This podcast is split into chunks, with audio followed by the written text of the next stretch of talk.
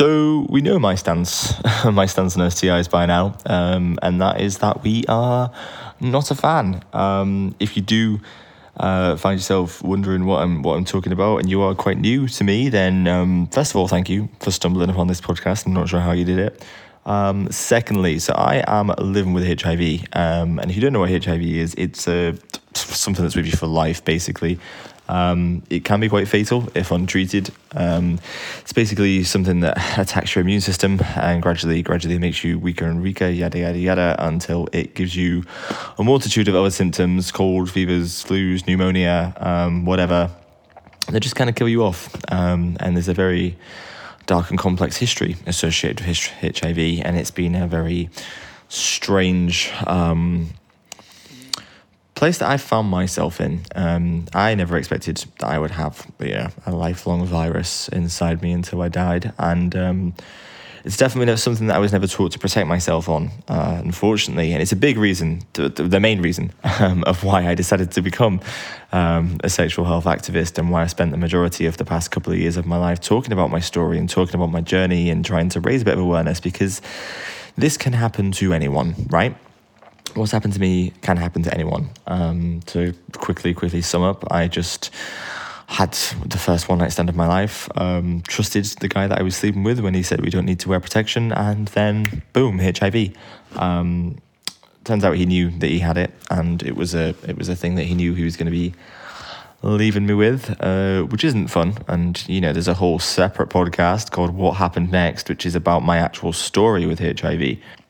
But the resultant thing that I've been left with is that overall, after all this time, is that it's, it's not particularly my fault. And as, as much as I take ownership with the fact that I chose that guy to sleep with, first of all, and I chose to trust him, um, I didn't have all the information presented to me. You know, I went in it, I guess, fully aware that he could transmit an, an STI to me. I just didn't do anything that most people don't normally do on your Friday, Saturday, Sunday, Monday, Tuesday, Wednesday, Thursday night, you know. Um, most people um, are in some kind of situation at some point in their lives where they trust their partner not to give them an STI, and most people have have done that. You know, there's a there's a likelihood that you've trusted in your partner not to give you an STI at some point. Um, it, it really is a, a, a, battle of morality because I I've, I've got a lot of slack from it online the past couple of years. I've got a lot of support as well, obviously, but I've had a lot of slack of how on earth could you trust someone you don't know, and why didn't you make sure that they were tested beforehand? And my my response to that is how do you how do you how do you test your partner beforehand? You know, like is that feasible? Is it logical? Is it to be trusted? You know, how how often are you really certain of your partner's STI status? And the answer is pretty much almost never. You always have some degree of trust. People in long term relationships trust their partners not to cheat. People that are dating trust their partners to be honest about their sexual partners. Um, when you sleep with someone for the first time, you trust that they are in charge of their sexual health. And unfortunately, as someone who could very well have uh, won STI bingo if it was such a thing, um, having an almighty assortment of STIs in the past past couple of years, unfortunately. Um, just because every time I do poke my head out from under the rock and say, "Hey, bro, do you wanna do you wanna smash?" Um, turns out I, I choose the ones that are just they've got STIs they're not just to tell me about. Um, but you know, it really is it really is one of those things where you shouldn't blame yourself, but you should also do what you can to make sure that you are taking care of things on your side.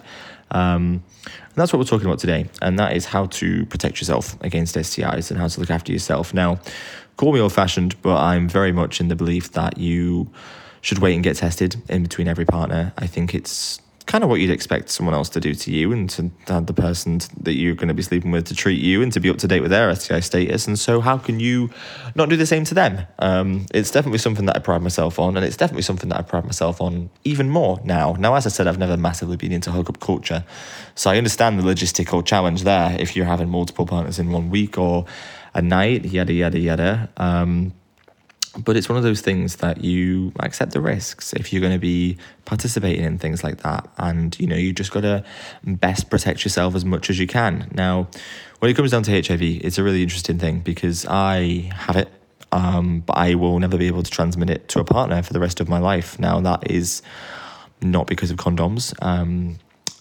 because I don't I don't really like condoms. In all honesty, I am very much against against condoms and sexual activity, um, greatly in, and heightened by the fact that I am so in charge of my sexual health. Um, definitely, my anti-condom agenda has contributed to the to the chlamydia and gonorrhea that I've had in the past couple of years.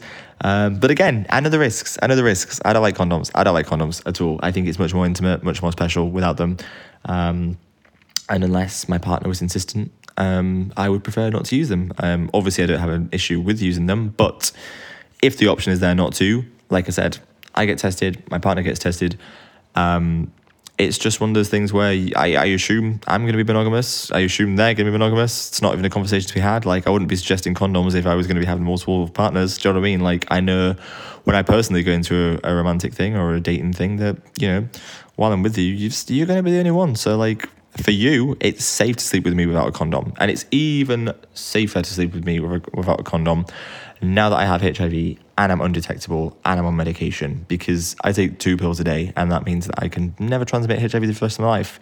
And shockingly, statistic wise, that makes me safer to sleep with than the majority of the population, um, especially because of my outlook on getting tested in between every partner. You know, it takes I mean, it didn't take because I was up to date with my sexual health beforehand, but something like this is not going to make you laxy daisy about your sexual health. Do you know what I mean? If you were on top of something before and something like this happens, you're going to be even more on top of it now. Um, and I will say the access to STI testing is probably a little bit easier than it is for the general population. Um, you know, I have a, I have a dedicated specialist clinic for HIV that I can basically pop into anytime and be like, I need to just do an STI test, and done, dusted, sorted out for me.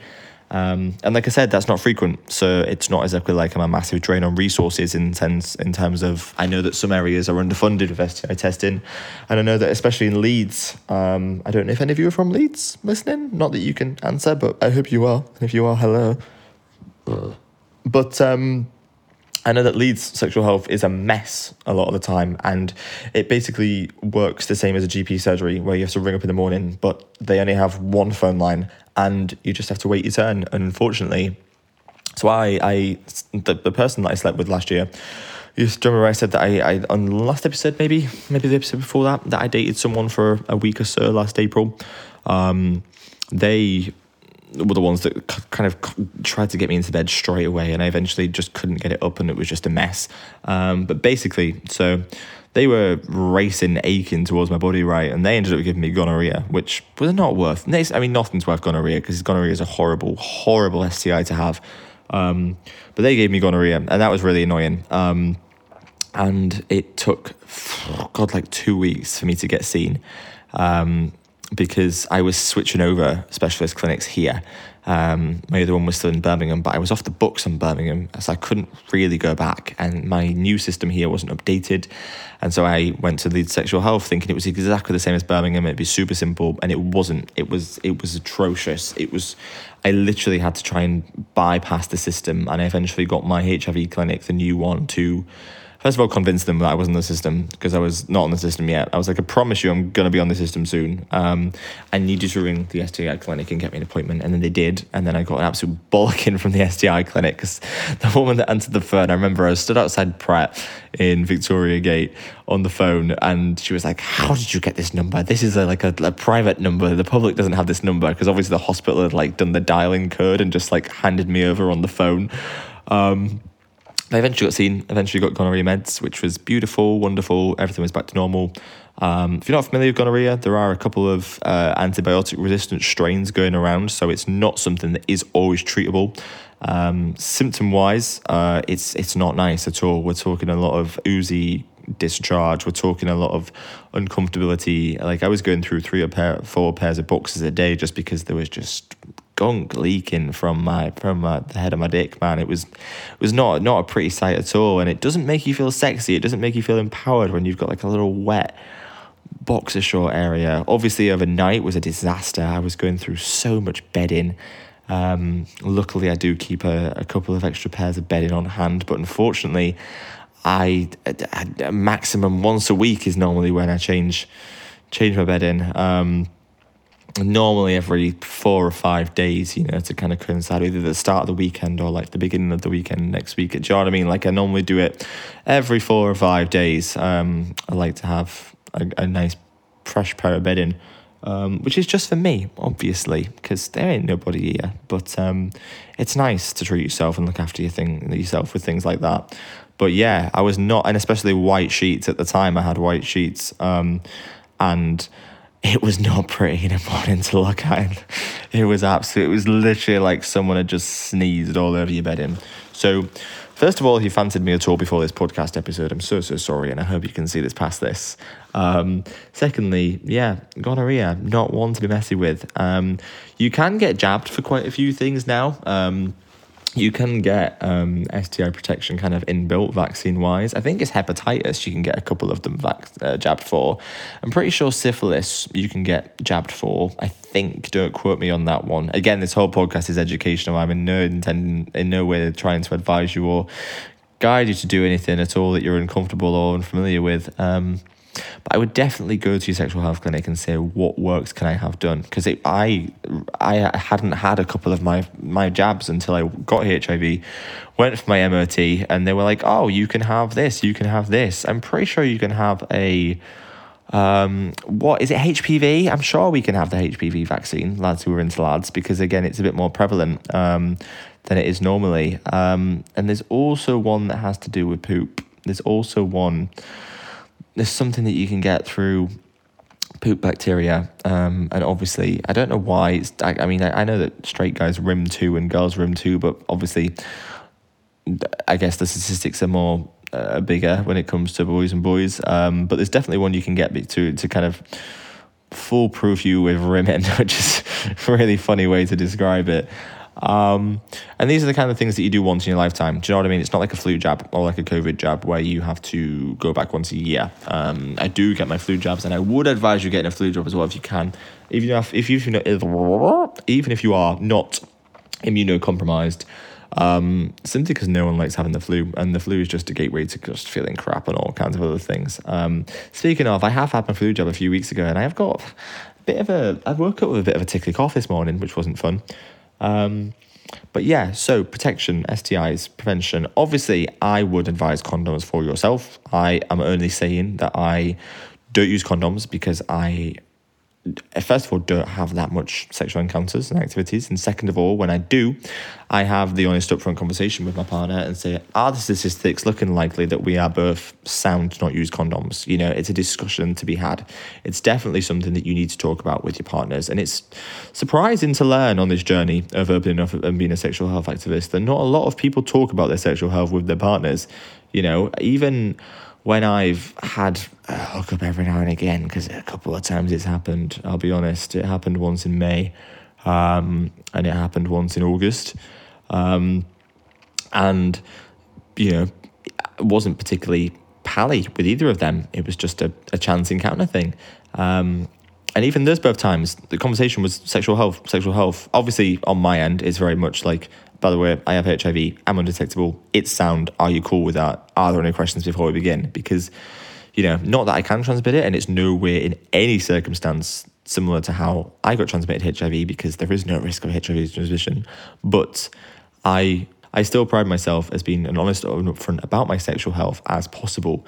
I just think it's fair. I just think, you know, it's it's nice to know who you're sleeping with and it's safer you feel safer first of all. It is safer objectively but you also feel safer when you have a conversation with your partner about sexual health beforehand. I know that i always feel reassured when someone gives the the stick that they're in control. Yes you can give the argument of but you have hiv jay so no everyone's not in control. And no they're not. You know it's a mutual decision and it's an also an individual decision. You choose what you want to do. Don't let anyone pressure you into not using anything or using anything that you don't want to do exactly the same as consent and boundaries and kinks and role play and everything, all, all, all, everything under the sun. Do never do anything that you not feel pressured to. You're under no obligation to satisfy or fulfill any obligation to anyone else at all. Um, but it's just one of those things. The more you can talk about it, the better. Because to me, it just reassures me that that person's clued up about themselves, and they also you know, are probably talking about it with their other partners, which means the chances are, uh, that they're actually clued up about it. If someone tries to avoid conversation about sexual health with you, they're going to avoid it with other people, and then you also never know what you're getting into in that scenario. I just think, I just think emotional intimacy is is hot, man, and I, you know, honesty is my kink. Um, Wait, no, that's the other way around. I think honesty is hot. Emotional intimacy is my kink. Emotional intimacy is definitely my kink. Um, I was listening to a song today. Fuck, what was it called? Let's have a look. Just slightly detour because she was talking, she was singing about kinks and she was talking about how it's really hot. I think it's called Kiss City. Yeah, it's that. It's called Kiss City by Blondshell. I think I'm gonna have to look it up on my phone after I finish recording this and look through the lyrics. Um, actually, fuck it. This is my podcast. Let's look at let's do this together right now. I'm gonna go on my Mac. Kiss City Blondshell lyrics.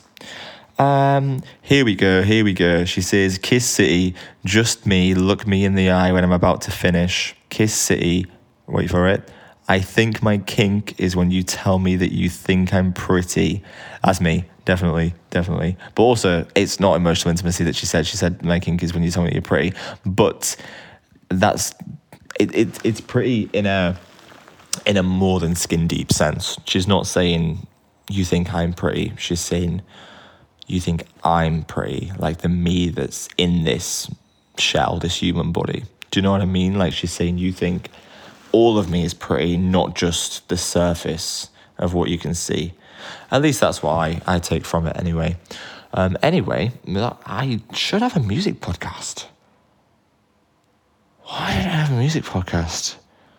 I've been a music fan all my life, obviously, and music is my first and foremost love. Why don't I talk about music more? Um, music's a very personal thing. Like, I love to talk about it by myself. I'm not doing this right now. We're talking about STIs. but yeah, no, I've completely lost where I was. It shouldn't be difficult to have a conversation with someone about STIs. And if it is, it's a bit of a red flag and a bit of a, a bit of a thing to take with a, a massive bucket full of salt if I'm if I'm honest. Now when it comes to handling test results, I think it's fairly fairly reasonable to assume that at some point in your life, you, the listener, are going to have an STI. Now, you know, it's nothing to be ashamed of, it's nothing to be afraid of. And if you can learn anything from my journey with HIV, it's that you can you can overcome it and you can live with it and you can thrive with it. And it definitely doesn't take away from any of your any of the wonder that is you you know it doesn't take away from any of your strengths. It doesn't it doesn't just take away it adds to your experience in a very strange sense. I'm aware of what i'm saying and i know i'm not be, be wary that i'm not saying it with a very cavalier attitude as it sounds but i do believe that you can you can withstand whatever comes at you. Um, and STIs are no different at all. You know, if you do find yourself with, an unprovoked STI and you're maybe a little bit nervy about approaching the person that gave you it, or maybe you've had multiple partners and you don't know who to who to who gave you it or who to tell or how to tell them, like it's a very taboo thing. And it, again, the whole purpose of this podcast is to show you that these things are not taboo. These things happen to everyone, and these things are very easily dealt with, very easily dealt with. Now, I know that when it comes to being testing positive for an STI, you can hand your partner's details over to the clinic. Um, and this works in, I'm pretty sure, all clinics, every clinic that I've ever been to. Um, and your clinic will get in touch with the person that you've had sexual activity with and being like, hey, um, just let you know you should probably get tested because you've been exposed to someone who you, you've had sexual activity with someone who has STI. Yeah, it's a very it's a very simple thing, and it is all about looking out for yourself because the quicker you spot these things, the quicker you can deal with these things, and the quicker you don't make anyone else's life worse, and don't hinder anyone else's uh, a, a, a, don't hinder anyone else's experience with these things. Which is why I believe it's so important to get tested in between partners because you know, especially things like HIV, you know, it takes one time, and with HIV, it can often be too late if you don't get tested, which sounds quite scary, and I'm sorry to bug you out like this, but it can be too late. Now, there is also PrEP as well, um, which is being rolled out on the NHS. I think there are some logistical issues and some supply and demand issues, um, which is just reflective of the NHS as a whole. I don't think it's particularly uh, aimed towards PrEP. Um, but I know that PrEP's been around for a few years now and it's gone through trials. It's been admittedly very safe, very effective. It's like 99 or something percent uh, effective at preventing HIV when used as advised. Um, and it's so affected that they've even started, I think they've even started doing like PrEP injections now. Again, do not quote me on that at all. That is, this is just conjecture speculation. But I, hold on, let's have a look. I don't want to leave that with a lingering thought for us. PrEP injection. Yeah, hold on.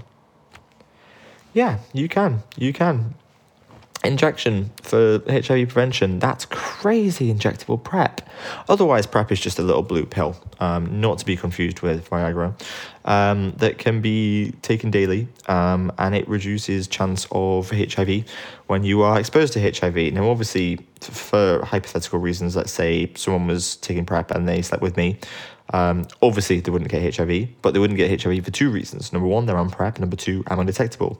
Let's say someone was not on PrEP, but they slept with me, still wouldn't get HIV. But if they went and slept with someone whose status they didn't know, and that person ended up having HIV and not knowing it and not being undetectable or not being on medication, ergo the person I got it from, they would they would not get HIV because they're on PrEP. PrEP is just a way to safeguard yourself. It's effectively, you know, a way for you to put the trust in yourself because as much as you can put a trust in a partner, sometimes it doesn't always work out. PrEP is a surefire way to safeguard yourself against HIV infection when used appropriately and as advised and continuously. So I would advise anyone that's having any sexual activity to look into PrEP because I think it was 2021 um, it was released that um, for the first time ever, more people in the UK that got HIV that year um, got it through um, heterosexual means rather than boys sleeping with boys, which is crazy, really. And it's a horrible number, and it's a really.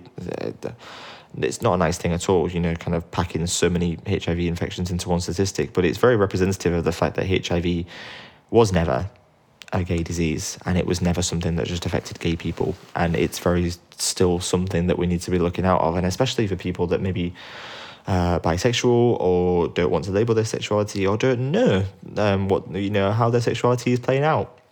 Um, it's one of those things that you're even less likely to have access to this kind of education because again a lot of the unfortunate education that we have is outdated and misguided and kind of gives the impression that you only need to worry about certain things if you're a certain demographic. And so, you know, the, the sad reality is that a lot of people that are being affected with HIV um, from that demographic that's cystic um, are just exactly like me, not aware that it was even a thing. And if it doesn't get through to me, how is it going to get through to them?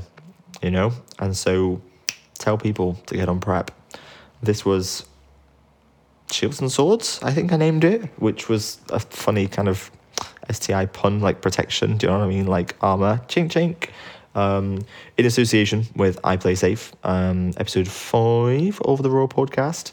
Now, I Play Safe are a verified and secure way to share your STI status. I've been on their radar and they've been on my radar for, God, about a year and a half now. Um, and even in that time, they've done phenomenal work. They've really started to expand into all sorts of STI and sexual health education. You know, they've gone way beyond just being an app that you download to show you and, a, and with a with a badge to show your partners of your STI status and a home testing kit. Like they do all sorts of events and um, YouTube content. I genuinely kind of cannot recommend more going to iPlaySafe.app and having a look at what they do. Bye.